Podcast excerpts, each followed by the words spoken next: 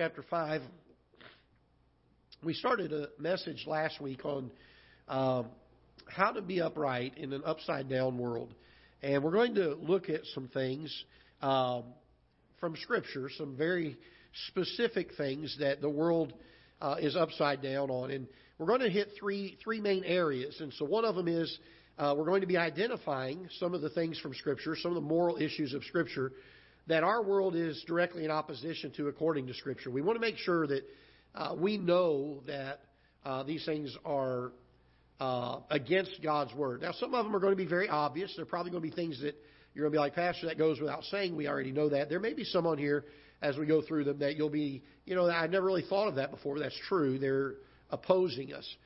The second thing we're going to look at is um, uh, how how did we get to this point? Uh, and we're going to try to see if there's some some um, information that Scripture has for us, which there is, of how we got to this place. And then the third part of our our series, or the, the thing we're going to be doing in the next several weeks here, is what can we do about it? Is there something that we can be doing today to be counteracting these things and bringing things back into place where they need to be? And uh, so we're going to deal with some several topics over the next few weeks uh, as an ongoing message on this idea of uh, how to be upright in an upside down world. And uh, the, tonight we're going to deal with. Uh, I, am going to use a word, and when you when you hear me say it, you're going to be like, "Oh, you know, that's uh, the word is idolatry." All right, we're going to deal with the issue of idolatry. And but I want you to hang on to your seats because I think sometimes when we think of the word idolatry, we think, "Oh, that's Old Testament, uh, graven images, uh, people worshiping things." Uh, tonight's message, the Lord, will, Lord willing, is going to be very, very practical. And we're going to answer some questions from Scripture uh, uh, regarding idolatry. In second, uh, I'm sorry, First John chapter five and verse number 21, the very last uh, message that John writes here, the very last sentence is, "Little children, keep yourselves from idols." Amen. And the question I, I, want to bring about tonight, and I'm going to there's there's going to be um, six six different areas that we're going to look at tonight, uh, specifically from Scripture. Uh, that that the, the question comes up then: Do we have a problem with idolatry today in 2024? As we're sitting here, is this something that is a problem in our world? I'm going to narrow it down now. Is this a problem in our nation? Is this a problem in the area of those that are lost? And then is this a problem for those that are saved? And the answer to all of those is yes. It does exist in the day that we live. It, it is a very real battle and is really foundational. I think you'll see as we get into this that this is one of the foundational truths that will actually lead us into some of the other issues that we will have to deal with because it has its root in idolatry. An idol is, is when something uh, or someone becomes more important to us than God. And I know we understand that, but I want to I want to I want to try to bring application to that thought for a minute. All right, when something or something becomes more important to me than God, or when He becomes more important to you than God, and here's here's one of the things that I think we don't understand, that we may have a misnomer on, and that is this. A lot of a lot of Christians that profess to know Christ, I think, are in this boat. They go to church, uh, and they may even be faithful church members. They may be even, uh, you know, some of these. You look at some of these churches out and around the, the world today.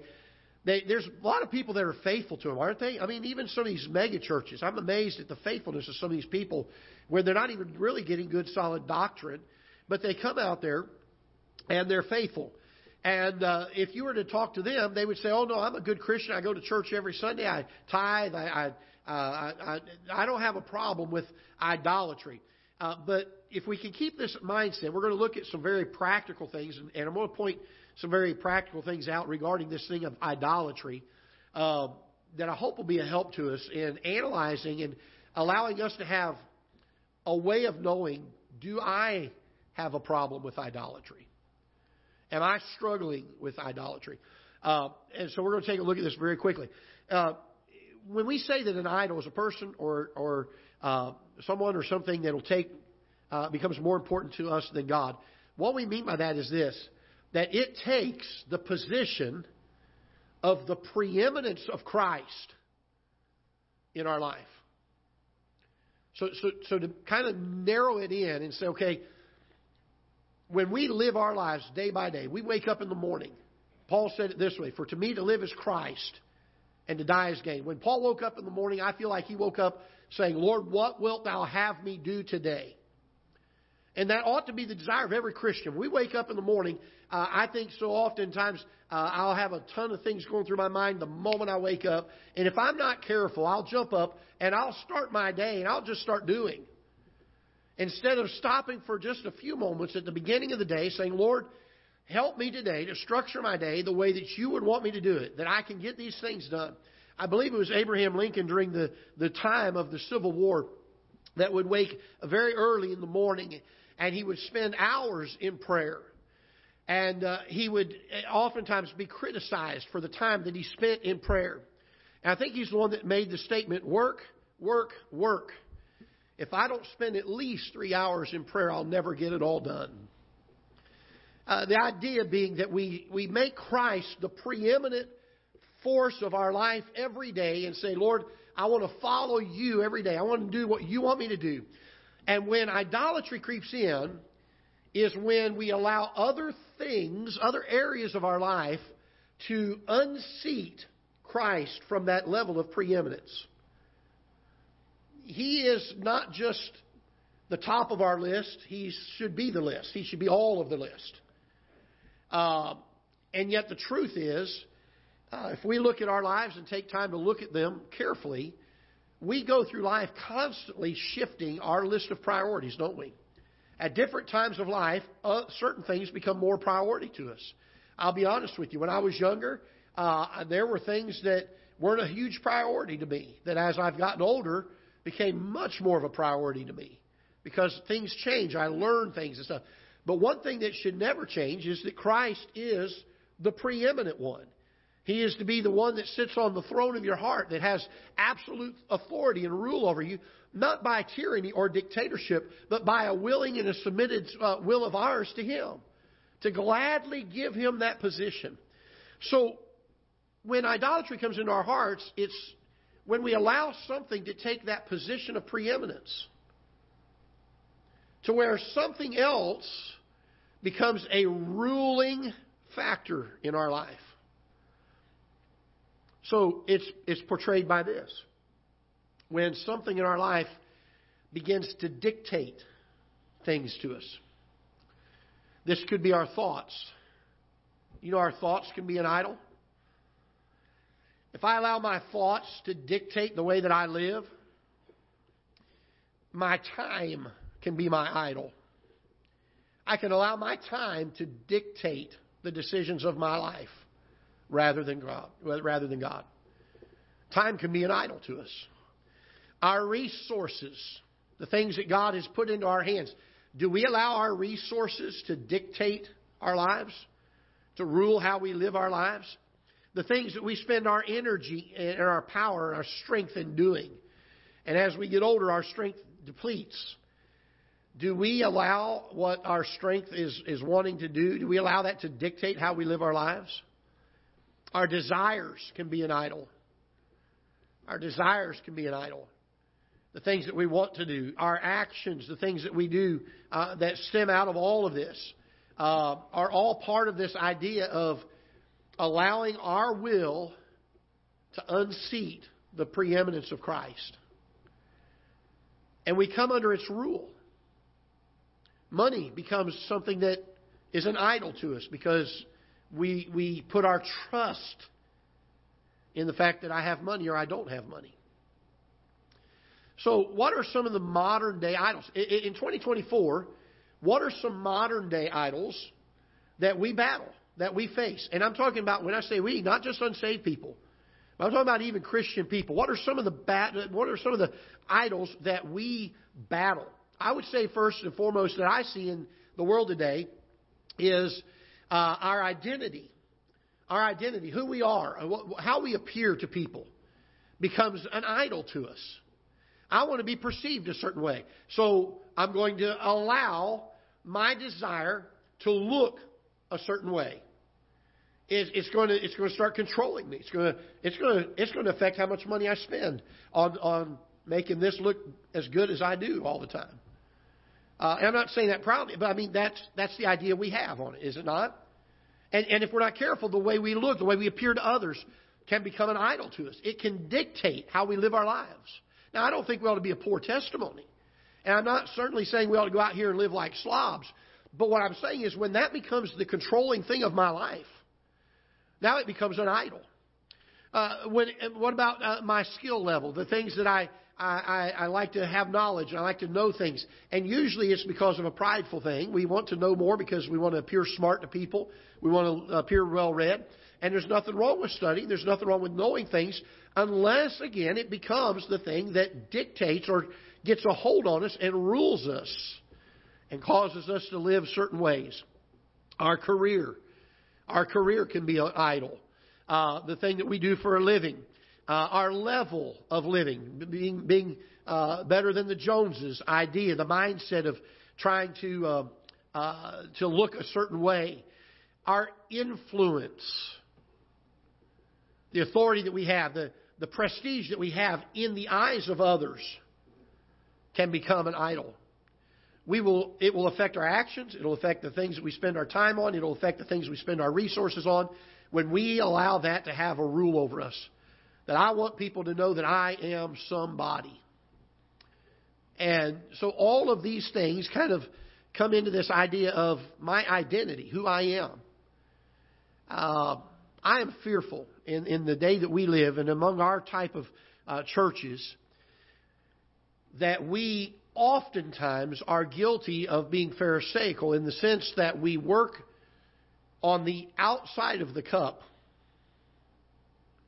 and we don't always deal with the heart. Uh, we, we, we work on the appearance so that we appear to others to be something without working on the heart. And if we are not careful, and we allow the things that are exterior to take control of us, it, it will dictate and it will become an idol for us. Um, we'll have to have the next new car. We'll have to have the next shiny uh, purse or jewelry, ladies, or um, men that have hair. Right? We got the next best hairdo, or whatever the case may be. We, we begin to become uh, overly concerned with our, our presentation, our outward uh, expectation of things. And so our identity can be a, a, an idol in the day that we live. Number two, our money. Our money can be an idol. It can become, you know, money can become one of the most uh, controlling things in our lives. I, think about this. In Philippians chapter 4, I believe it is, the Bible says, But my God shall supply all your need according to his riches and glory by Christ Jesus.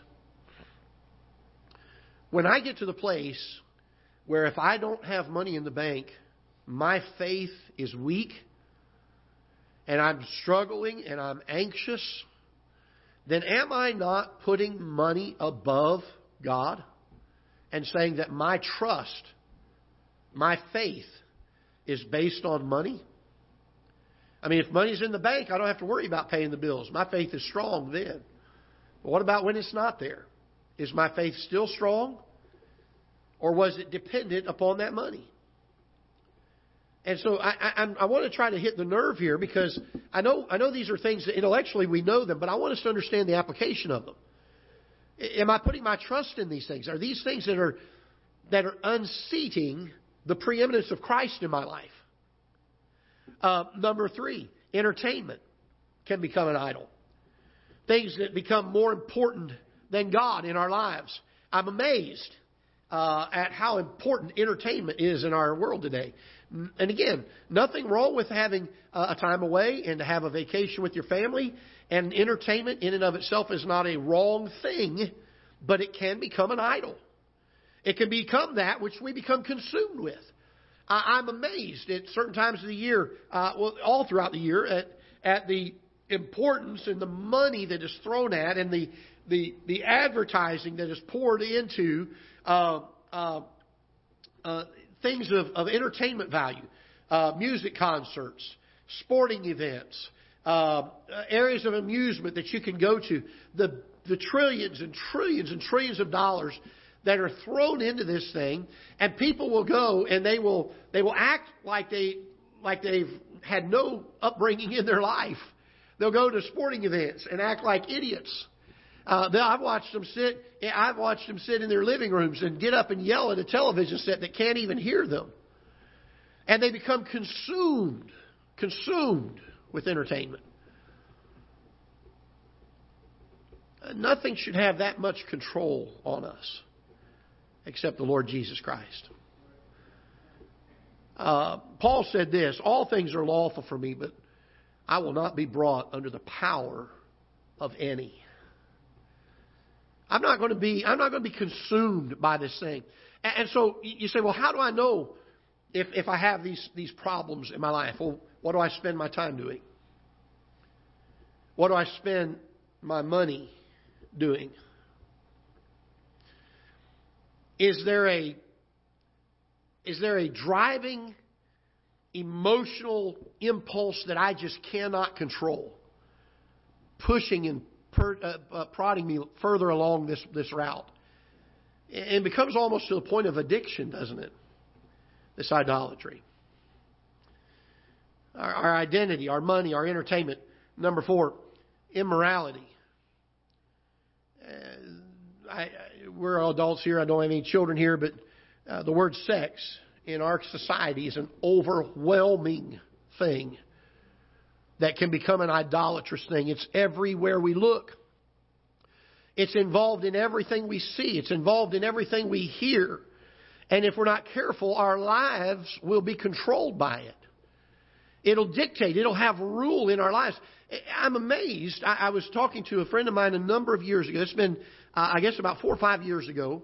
Um, eh, maybe six years ago now, I guess, six years ago. Christian fella, up in years, uh, did not have a wife, but was wanting to have a wife and was looking for a, a godly wife that he could date. And he had gone on, uh, so, and, you know, I, you and I both know probably not a good idea, but he had seen some of these Christian dating websites that you could go on to. He filled out the profile, put all this stuff in there. I'm King James Version. I'm this. I'm that. I mean, just straight down the line. And he got paired up with a, with a few uh, ladies and dates.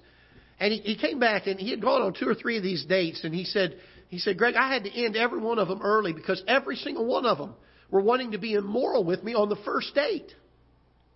And we're not talking about this coming from a lost world. We're talking about even from people who name the name of Christ and say, I'm a Christian. We, are so, uh, we're so consumed, it seems like, in our society by this thing of, of immorality. It's led to the world being upside down and contrary to what the Bible says about the subject. No wonder we have the problems we have today. I was reading an article this morning, this morning, or I'm sorry, late last night. It was late last night of a family in Indiana. Maybe you saw it today or, or yesterday. A family in Indiana, Christian family, raised their kids a kid in church. The, the, the child decided that they no longer wanted to be a boy; they wanted to be a girl, and wanted their mom and dad to call them by a girl's pronouns. Mom and dad said, we are, because of our religious beliefs, we're not going to call you by girl pronouns. And DCF came in and took the child away from the family. Folks, our world is upside down. Uh, we're dealing with things that, that, that our minds have gone to this thing of idolatry so much. And, and Christians, Brother Mark and I were talking about this today.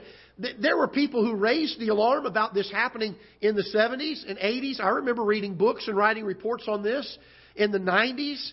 And people, even Christian people, would look at him and say, You're an alarmist.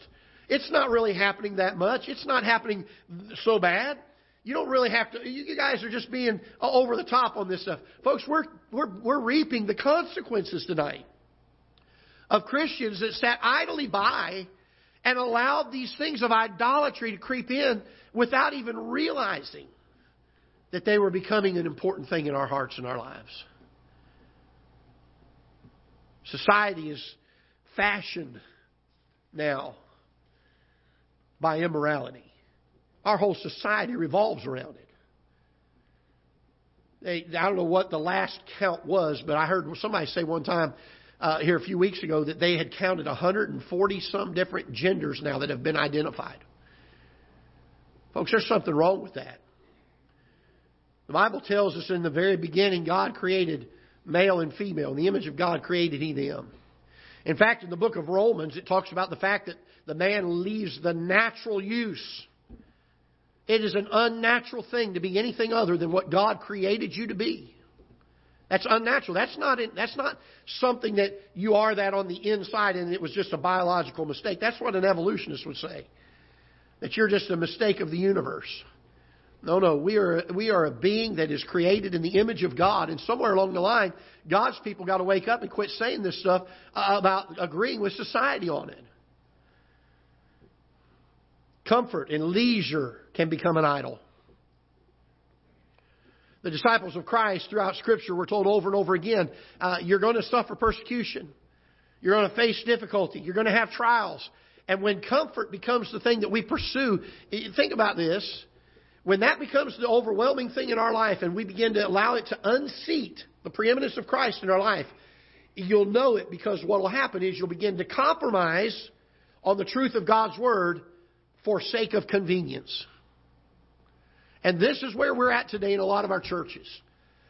We have the idol of comfort, we have the idol of apathy and leisure, and we do not want to suffer persecution for the stand that we would have to take if we were to be true to God's Word. Folks, we're, we're in an upside down world. We're at the time, we are past the time for God's people to rise up and say, enough, we're not doing this anymore. We're going to be upright in an upside down world. And if it costs me, it costs me. I'm not going to allow my comfort, my leisure to become my idol. It's not going to have the rule over how I look at things. We've got to stand for these things. The disciples of Christ paid the ultimate price. The only one that was able to die a natural death was John, and that wasn't for lack of trying. They tried to kill him. When was the last time that we suffered? When was the last time that we compromised so we would not have to suffer? It becomes idolatrous. Technology can become an idol, uh, an idol to us. The technology itself isn't the bad thing, it's what we do with it. When our lives revolve around how many uh, likes or pings or statements we get on our Facebook page, and we can't sit silent for a few more minutes to, without refreshing our page or our news feed to see who else is talking to us, it becomes an idol. When it's more time that I spend on social media because I, I'm just consumed by it than I do studying Scripture, something's wrong or reading Scripture or listening to, uh, to good hymns and music or listening to preaching. Something's wrong with that. It's upside down. And somewhere along the way, God's people have got to stand upright on it. Somewhere along the line, we've got to say enough is enough. So the question is, how did we get here? How did we get here? So we're going to take some time. Let's look at Scripture. This was all kind of laying a foundation for tonight's message. Let's go to Romans chapter number one. How did we get to this place? How did we get to this place? And, and I think it's crucial for us to recognize it. If we learn how we got here, we can learn how to get back. And if we also learn how we got here, we can put some guards up to keep us from getting here again. So let's take a look at what the Bible says about it. Romans chapter number 1. Romans chapter number 1. We're going to read down through verse number 25, so bear with me. We're going to read uh, starting in verse number 16. Paul makes this statement. He says, For I am not ashamed of the gospel of Christ, for it is the power of God unto salvation to everyone that believeth, to the Jew first, and also to the Greek. For therein is the righteousness of God revealed. From faith to faith, as it is written, the just shall live by faith. For the wrath of God is revealed from heaven against all ungodliness and unrighteousness of men who hold the truth in unrighteousness. Because that which may be known of God is manifest in them, for God hath showed it unto them. For the invisible things of Him from the creation of the world are clearly seen, being understood by the things that are made, even His eternal power and Godhead, so that they are without excuse. Because that when they knew God, they glorified Him not as God, neither were thankful, but became vain in their imaginations, and their foolish heart was darkened. Professing themselves to be wise, they became fools and changed the glory of the uncorruptible God into an image made like to corruptible man, and to birds, and four footed beasts, and creeping things. Wherefore, God also gave them up to uncleanness through the lust of their own hearts to dishonor their own bodies between themselves, who changed the truth of God into a lie, and worshiped and served the creature more than the Creator, who is blessed forever. Amen. How did we get here? How did our society, how did a Christian country that was based on the principles of God's Word, who has one of the greatest constitutions this world has ever seen, that has given more religious freedom and liberty than this world has ever seen in the last 200 plus years, how did this country, who had such a noble beginning, and while it had its fair share of problems, at least it had a heart of people that were good and were seeking to become better by the authority of God's Word. How in the world did we ever get to this place? How did we get to the place where even in our churches we've become idolatrous? We've brought comfort and convenience and entertainment at the expense of the preeminence of Christ. How did we get here? Paul, I think, begins in verse number 16 and 17 as we, we see that Paul says, I am not ashamed of the gospel of Christ. I think therein was the very first step towards us going this direction in our society among God's people. We became ashamed of the gospel of Christ. Now, I'm not saying so much that maybe there was a conscious idea that we were embarrassed by it, but there at least was a neglect that we gave to it. We began to diminish the importance of preaching the gospel of the Lord Jesus Christ. Somewhere along the way, that instead of coming to the altars and praying in our churches and having cottage prayer meetings, praying for great sweeping revival among our nation, we began to come, come, become comfortable with electing officials to legislate morality. And our country went from being a, a Bible centric uh, morality type of a nation to a governmental centric morality based gov- uh, uh, society. We, we've, we've gotten to the place where our morals are now set by our government and not by the Word of God. Why? Because somewhere along the line we began to neglect the importance of the gospel message. Sin is not going to get any, any better in our society unless God comes in and does a transforming work in the heart of a man. You don't legislate morality. God does a transforming work. You want to see this world become better? You want to see fewer mass shootings? Get out here and knock some doors and see people get saved. Help them to understand the value of life.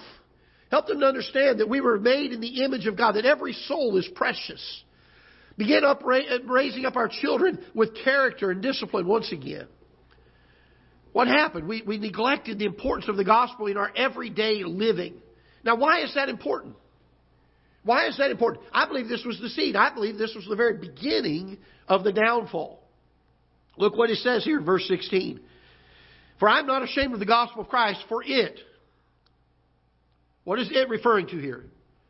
It is referring to the gospel of Christ, all right? For it is the what?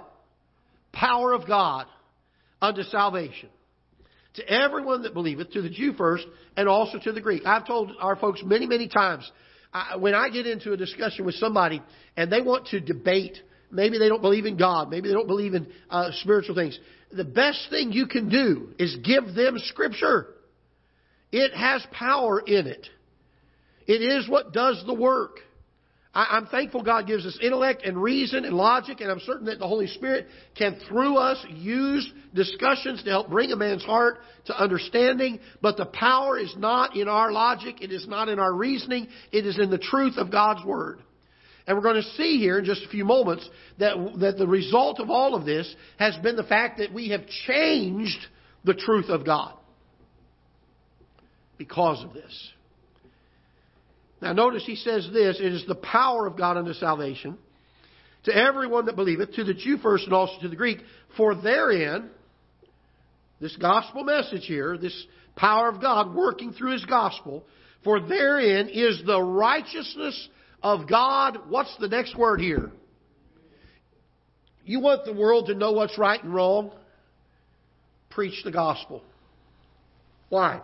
Because it's through the power of the preaching of the gospel that God's righteousness is revealed. It's how people see what is right and what is wrong. It says, For therein is the righteousness of God revealed from faith to faith, as it is written, the just shall what? Live by faith. That'll stop idolatry in our lives. That'll keep us from taking Christ from a preeminent place and ruling our hearts to allowing our will to have its way.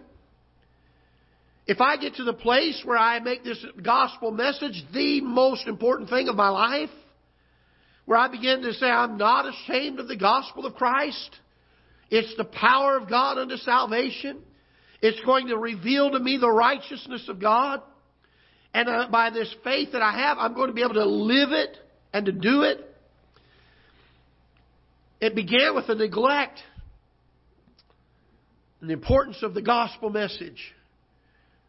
We began to become entertainment centers in our churches, community centers in our churches, social centers in our churches, clubs in our churches. And I think early on it was well meaning. I think they intentionally did these ministries trying to do more outreach, and I think the motive was correct. But the process was we began to diminish the preaching of the gospel. The process was we began to not have as much importance on it. We were more important, it was more important for us to have time with the family down at the lake this weekend than it was to go to church. It's more important that we work that overtime and make that extra money so we can live at a little better level than it was to go to that revival meeting that week. And it was little things. And it seemingly was easy to excuse away because we would say, well, it's just this one time. But every time we did it, we were diminishing the importance. Every time, diminishing the importance. Verse 18 we see another reason, another way that we got here, another step that took place. When the, when the importance of the gospel message and its preaching became diminished, it wasn't done as much. And since the preaching of the gospel is where the righteousness of God is revealed from, then the less preaching of the gospel there is, the less righteousness of God is revealed. The less righteousness of God that is revealed is found in verse number 18. The result of that is this For the wrath of God is revealed. Not his righteousness, but now his wrath. Against all what? Ungodliness and unrighteousness of men. And so, get this, follow, follow the progression. Don't miss it here. Please don't miss this. We de emphasize the preaching of the gospel the, decrease of the preaching of the gospel lowers the amount that the, the righteousness of God is revealed. Because the righteousness of God is less revealed, people are more ungodly and more unrighteous, and now His wrath comes. And then I want you to notice in verse 18, it's sad enough that that took place, but notice what he says in the very end of verse number 18. Who hold the what? Truth in unrighteousness. So it's not just people who are ignorant of the righteousness of God. It's people who well know the righteousness of God that have willingly decided to hold the truth but live unrighteously. And we wonder how we got here. We de emphasized, we neglected, we became apathetic to, we, we decided that we were not going to make the preaching of the cross the paramount thing in our lives. The righteousness of God is not being revealed as it should be through a Christian's life and his testimony and his preaching. Unrighteousness and ungodliness creep in, and the wrath of God has to follow. And it's sad because the truth is not lost, it's there. It's just ignored.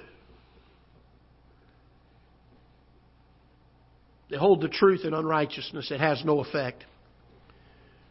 They've not allowed the truth of God's Word to do its work in their life. They've made a choice. Now, notice what this results in, verse 19. Because that which may be known of God is what? Manifest. Not only is His righteousness manifest to us, but the things that may be known of God, they're also manifest to us. In them. For God hath what? showed it unto them. Men do not have the excuse of saying they cannot know God. It's in every, it's in every man. He's made it known. He's made it manifest. He's given the ability for it to be done. The problem here is not, not, not the inability to see. That is not the problem. That's what I think. I think a lot, a lot of times we may think, well, they just can't see it. It's not the inability to see. Verse number 20, for the invisible things of Him from the creation of the world are what? Clearly seen. Being understood by the things that are made. That means the creation understands the Creator. There's, there's something innate in every creation, creation that, that seeks after God.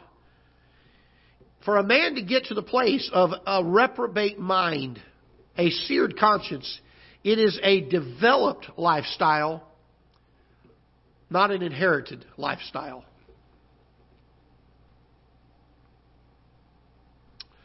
They're clearly seen, being understood by the things that are made. And here are the things that they see clearly. Are you ready? Specifically, these invisible things, there's two of them he mentions. Every man sees them. They see his eternal power, and they see his Godhead. And Paul says, so that they are without excuse. They're clearly seen, they're made manifest.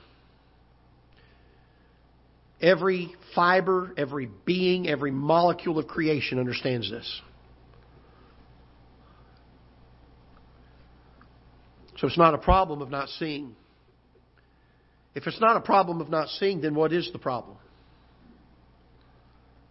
If every man no matter what the psychologists say, no matter what some guy with a bunch of letters after his name that went to a way overpaid college says, no matter what some politician sits in the government and says, no matter what scientist sits in a lab and says, the truth of God's Word is unimpeachable. These things are so. It is innate in every man. So if seeing is not the problem, then what is the problem? Let's see verse 21. Because that when, not if, we already established every man knows. Because that when they knew God, they glorified Him not as God. Right here we find in Scripture irrevocable proof that it is not a matter of man not being able to see God. The problem is they see him all too well and choose willingly to reject him.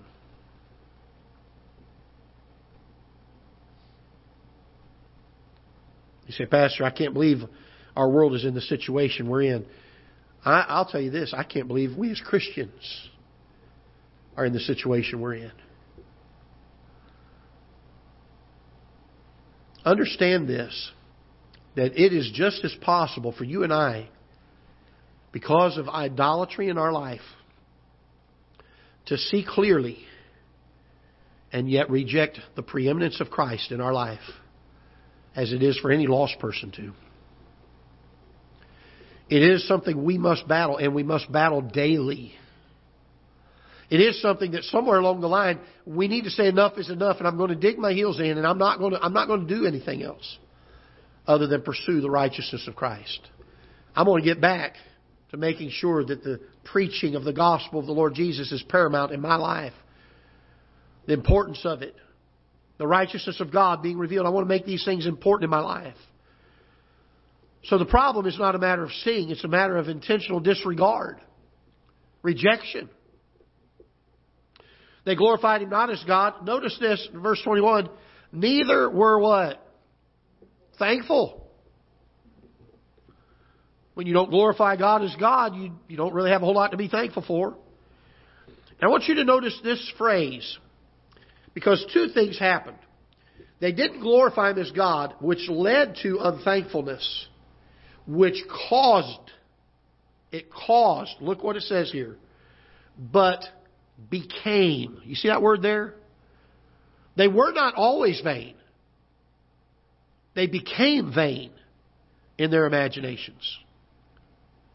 Their hearts weren't always foolish, and their hearts were not always darkened. They became that. We cannot sit here in 2024 and say, well, it's just the way things are, Pastor. It just happened. No, it didn't. It started with being ashamed of the gospel of Christ of de-emphasizing the importance of the preaching of God's Word. The righteousness of God was not revealed as it should have been. Ungodliness and unrighteousness crept in, and when that did, the wrath of God came. And then those that held the truth held it in unrighteousness, willingly chose to live unrighteously regardless of the truth. They're without excuse. We're without excuse. Notice in verse 22 he says this, professing themselves to be wise, they, what's that word again? They what? They became, they weren't always fools. They became fools. Willingly. They chose it. And here's how they became fools. This is what caused the, the foolishness. This is what the foolishness was. And changed the glory of an uncorruptible God into an image like to corruptible man.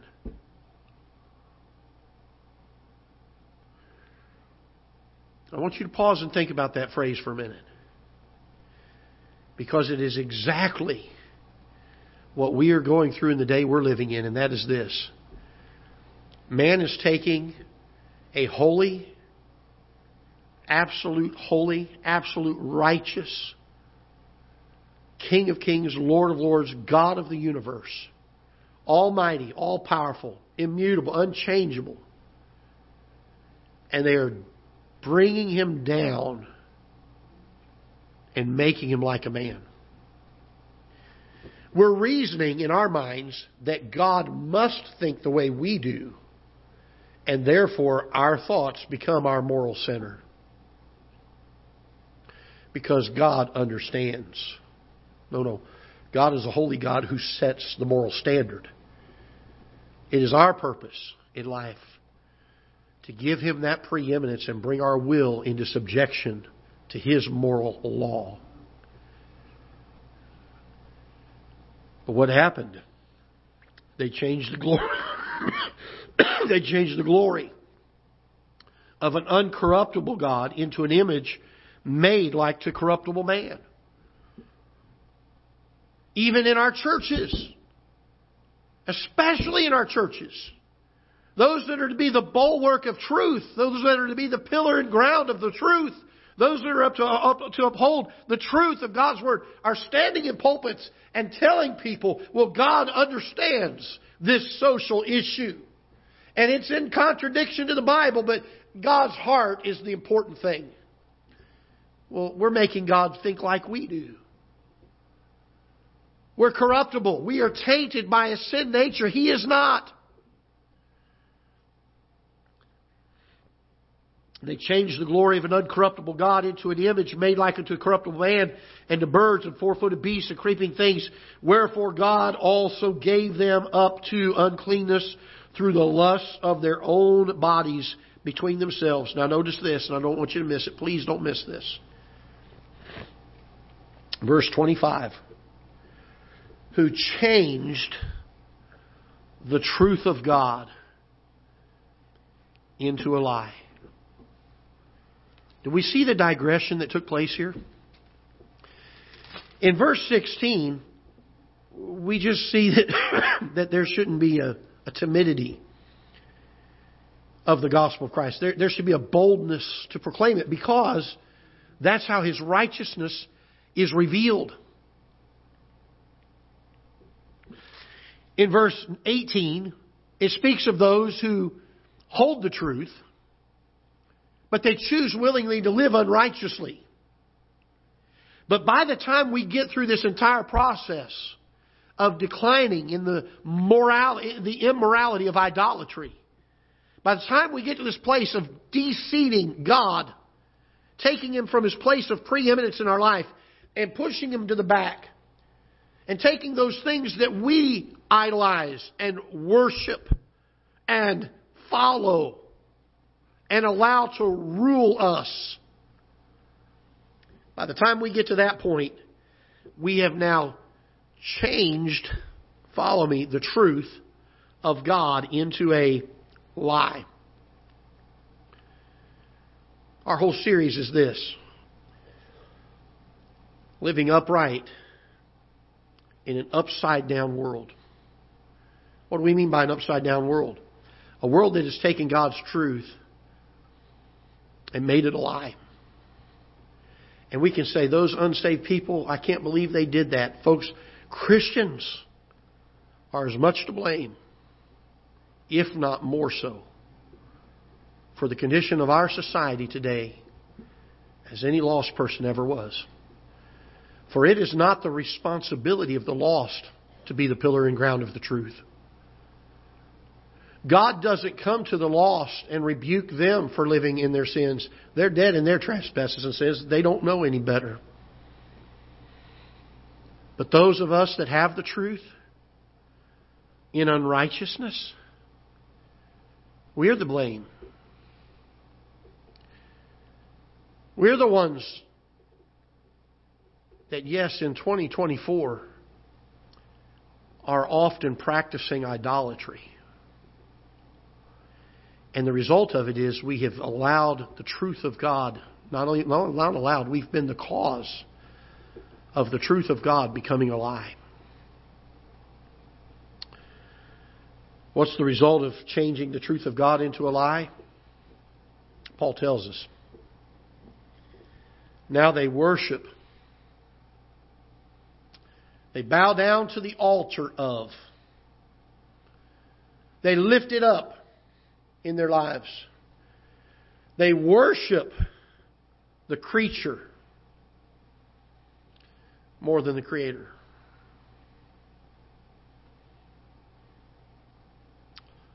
You wonder where racism, discrimination comes from? Worshipping a creature more than the Creator. You wonder where the environmental love for nature and this green energy stuff comes from worshiping the creature more than the creator. I'm not trying to be overly political here, but we look at the craziness in our society today. You wonder where the genders come from? All these crazy genders are coming out with worshiping the creature more than the creator. You say, yes, our world is wicked. Can I tell you this? As God's people, we've been responsible and even contributing factors to it as we've allowed idolatry to creep into our lives. We've changed the truth of God into a lie and worshiped, and then I want you to notice this not only do they worship this creature more than the Creator, the Bible says here also that they serve the creature. They come under its rule. The creature now becomes the moral authority, no longer God.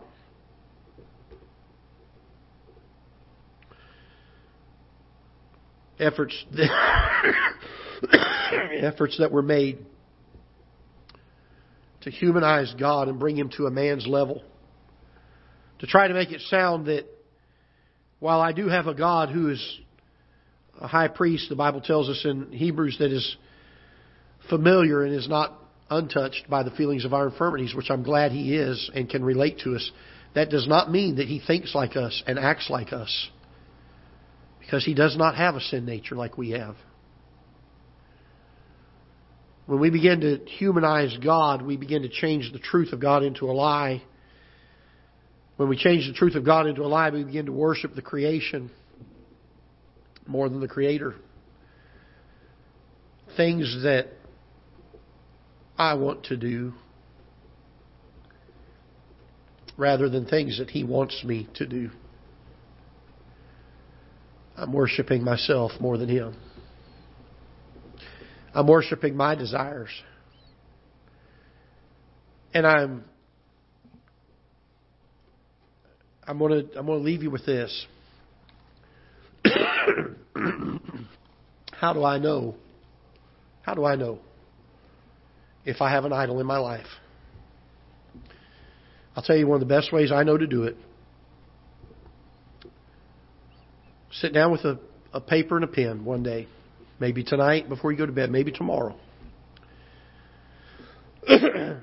Write a couple of headings at the top of the page time, money, desires, and write under those things what it is that I spend most of my time on. What do I spend most of my money on. Besides the cost of living, I, I, you understand what I mean by this. What is it that I spend most of my my my residual money on, my my resources?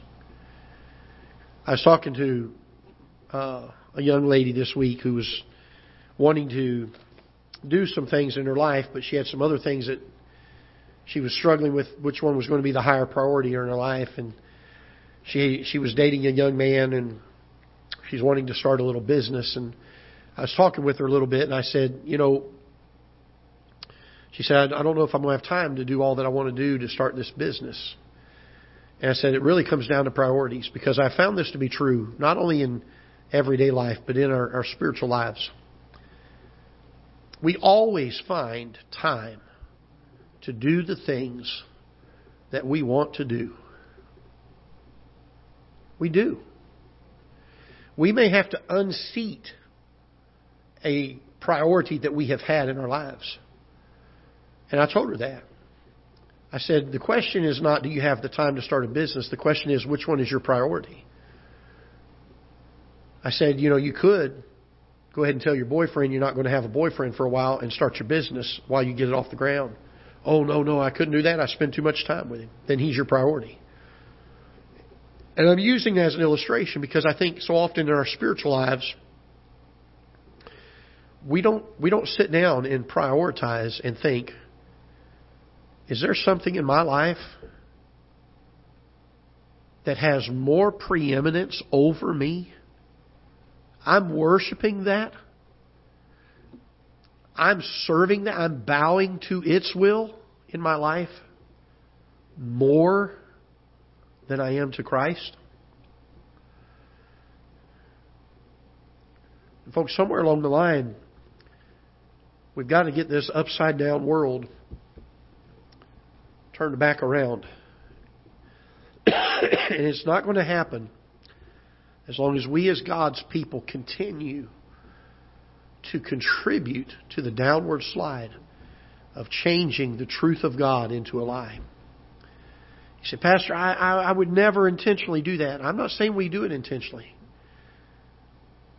But whether intentional or by lack of concern over it, we have contributed to it. Somewhere along the line, God's people have got to stand up and say, We are the pillar and the ground of the truth. This book is what it is. It is the true Word of God. It is our moral authority. It is what we stand on. And not only are we not going to be moved by it, but we're going to not be ashamed of it. We're going to get out here and we're going to make it the priority of our lives to preach the gospel of the Lord Jesus Christ. Because it's through that that the righteousness of God is revealed. Let's stand together, shall we? Father, I